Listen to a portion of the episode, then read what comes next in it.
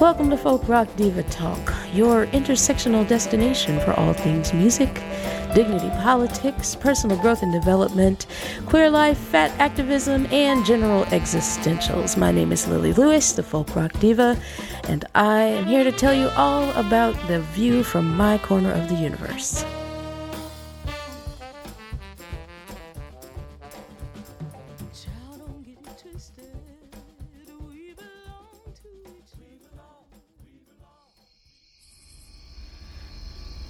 These teachings are founded on the premise that there is basic human wisdom that can help to solve the world's problems. This wisdom does not belong to any one culture or religion, nor does it come only from the West or the East. Rather, it is a tradition of human warriorship that has existed in many cultures at many times throughout history. Chogyam Trungpa Rinpoche, The Sacred Path of the Warrior. So, many moons ago now, on an early May night in the wilderness of northern Colorado, my now wife and I found ourselves arriving at a Buddhist retreat center tucked in the Rocky Mountains just a few miles south of the Wyoming border um, several hours later than we had intended to arrive. Uh, that meant that instructions for finding our tent in the campground were left tacked to the registration office door, and we were left to find our way in the dark. so we took our Subaru Forester that we called Stella the Moonbeam down uh, the windy path and found our tent. And once we got set up, the first thing I noticed was how honestly pissed I was. I felt I'd been hoodwinked when I looked up at the sky and saw the moon um, close enough to feel blanketed by it and the Milky Way close enough to drink from it. I was appalled that someone had kept the stars hidden from me so successfully for so long. now, how a girl like me ended up in the wilderness of Colorado in the middle of the summer, uh, it's very difficult for me to sum up, but let's just say I had to go see about a girl. Um, Liz deeply wanted to get into wilderness therapy, and I deeply wanted to find out whether or not we were going to have a sustainable relationship. So love did what it does and left me uh, in the mountains, living in a tent, um, and walking to outhouses in the middle of the night to relieve myself. Hmm. Now, given that I'd come to this land for a girl and not for a new religion, I had no real incentive to uh, drink the Kool Aid that was being handed out at the time. Um, I saw pretty quickly that there were some problematic things going on, and in fact, um, in recent years, a lot of that um, has come to the fore. But this episode is called The Sacred Path of the Artist, not the problematic path of the seeker. So we'll save that discussion for another episode. So, that being said, I have to admit, even though I was only peripherally attached to what was happening in terms of spiritual practice on the land, I found my time there uh, truly transformative. Um, on that land is where I learned I had spent so much of my life preparing to die that I hadn't actually begun the journey of discovering how I intended to live my life. I can report that it was there where I had what I experienced as my first panic attack.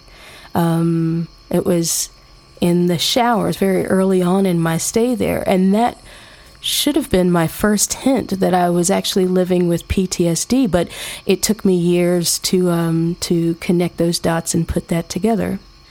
It's also where I met my beloved Paul, who I mentioned before, now goes by um, the executive shrink. Um, but it would take us years to work together in um, in sort of a, a healing and training up kind of capacity. And it's even where Liz and I got gay married and made our first attempts at making vows to our community as a couple with a fire pit on a cold March morning in our backyard on the mountainside. So, yes, the place was transformative, even in bite sized morsels. And one of the morsels I partook of when I was there um, was a book called The Sacred Path of the Warrior uh, by the land's founder, Chogyam Trungpa Rinpoche, who also founded Naropa University in Boulder, Colorado. Um, there's a lot of very basic uh, wisdom in this book that I found super profound, even in its simplicity, but it's way too much for me to summarize in a 20 minute episode of uh, Folk Rock Diva Talk. Um, but I will say that I tend to refer to people as warriors with a lens that I gathered from this book. Um, now, recently, I've been kindly reminded that that word warrior can be a little too loaded uh, when applied to people like black women in America, for example, um, because we've historically been asked to bear far more than our fair load when it comes to the battle for our shared humanity. Um, but my lens uh, for the warrior, the sacred warrior, um, and sacred warriorship has more to do with my path as an artist um, than anything else.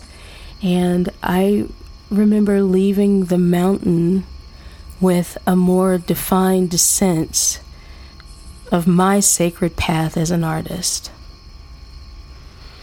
So, from my point of view, it's the artist's call to hold our stories, um, especially when words fail.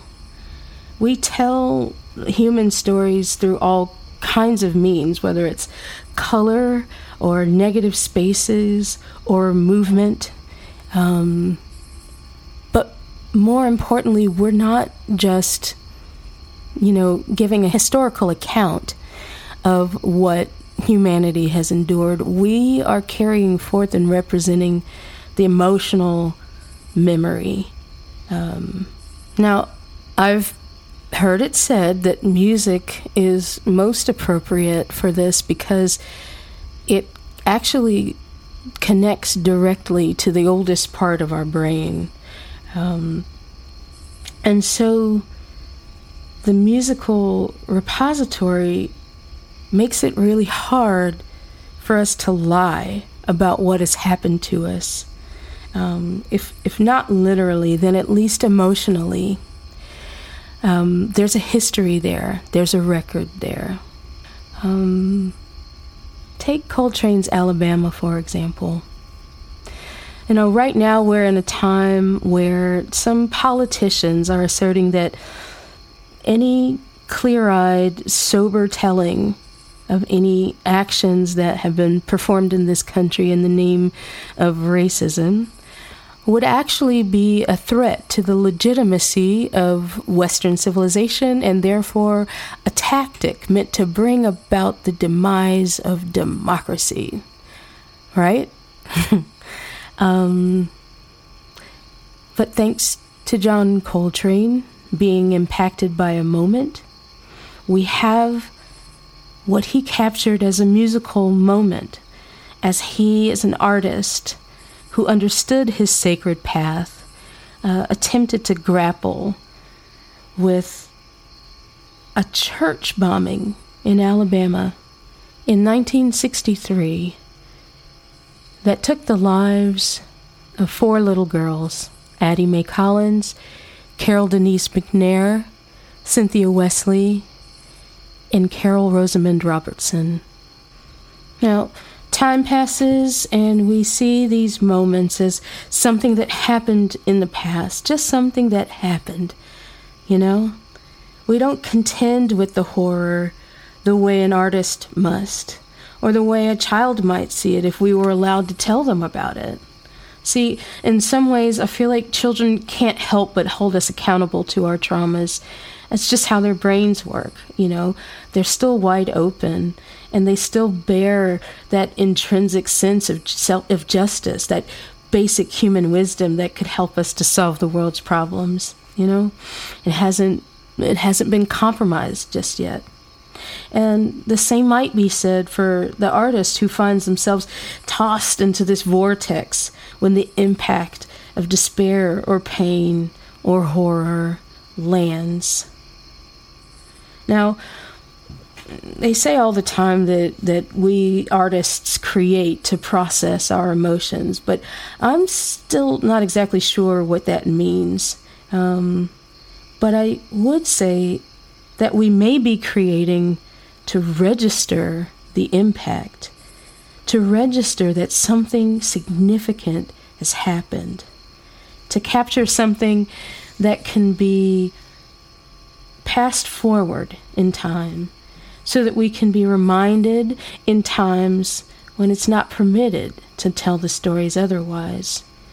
Or, or maybe it's to pass it forward in time to update the telling of the story, um, to find out if it means something new or if something more dense has revealed itself as the time has passed. So, for whatever reason, while I was at this retreat center, I dreamed that I wanted to represent that composition, Alabama, um, but with voices. John Coltrane taught me the story of those four little girls by naming that composition. He left me a breadcrumb. Uh, so I went looking. Why did he write this composition and name it Alabama? Um, and then I learned what happened to those four little girls because of this one little piece of art um, because no one else had told me uh, that someone out of hate had bombed a church that killed four little girls who weren't much younger than me at the time when I was learning that this this music existed. So that story stayed with me. And I found myself in a moment later in my life when I wanted to connect with that story. Um, so, yeah, I knew I wanted to do it uh, with just voices, uh, but I couldn't figure out how I was going to approach McCoy Tyner's pedal point uh, in the piano. There's this rumbling, um, destructive uh, pedal in the piano, and just couldn't figure out how to do it with a voice. Then I had another dream, and um, suddenly I realized, well, Tuvan throat singing would be perfect. Um, they're great with drones, and um, I thought it would give all that extra vocal information that's hard to get with other vocal techniques. Now, if you're unfamiliar with Tuvan throat singing, it's where a singer is able to use partials in the overtone series to achieve singing more than one note at a time.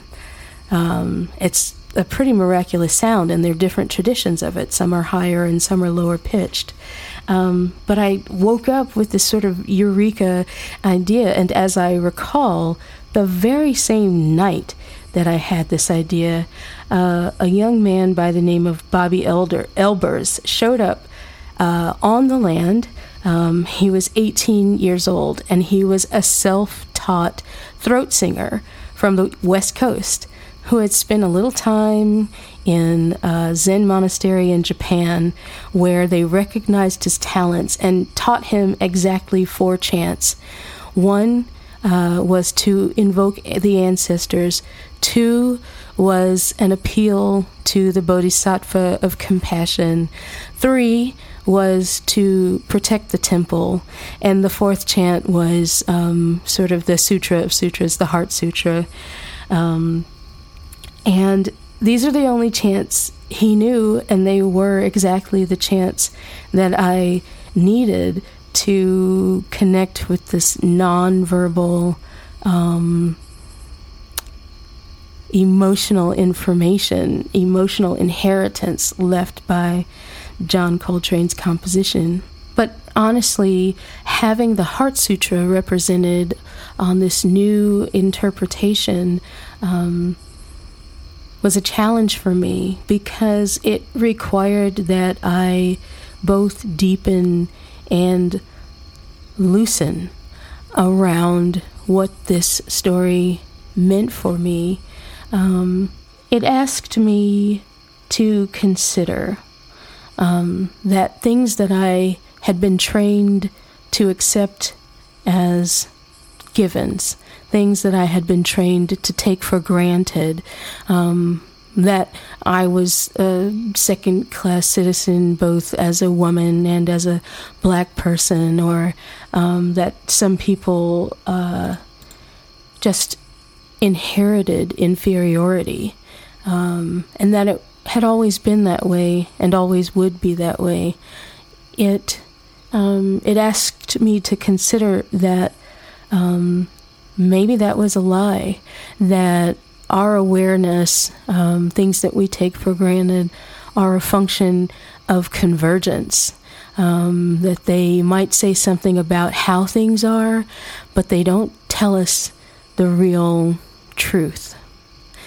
So I had to loosen, I had to broaden, I had to widen my lens and lift my gaze and hold space for some higher truths.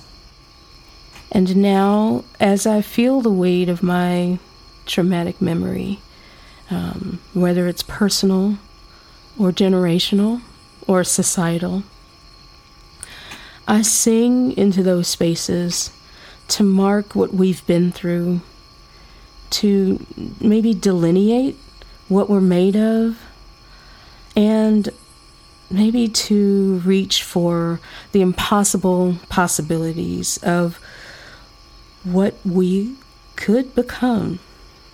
I mean, if everything we're experiencing is a function of convergence, then in some ways all things are still possible. Um, but I hesitate to get too fruitional about this, so yes, all things possible, all hope abandoned to the world beyond my understanding. Gatte gate, parasam gate.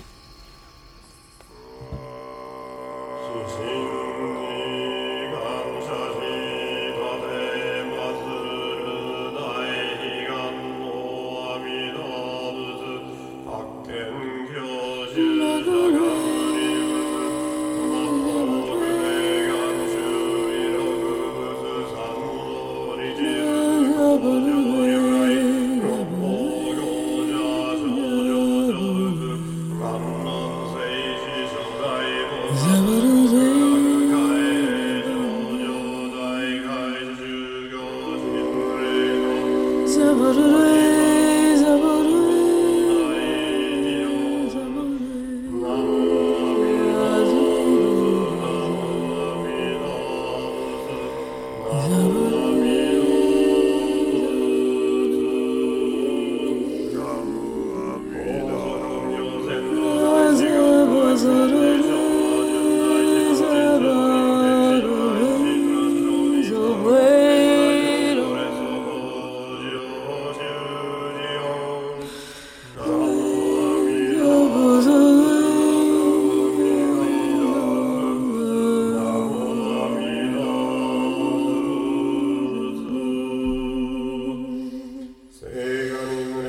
zaborę.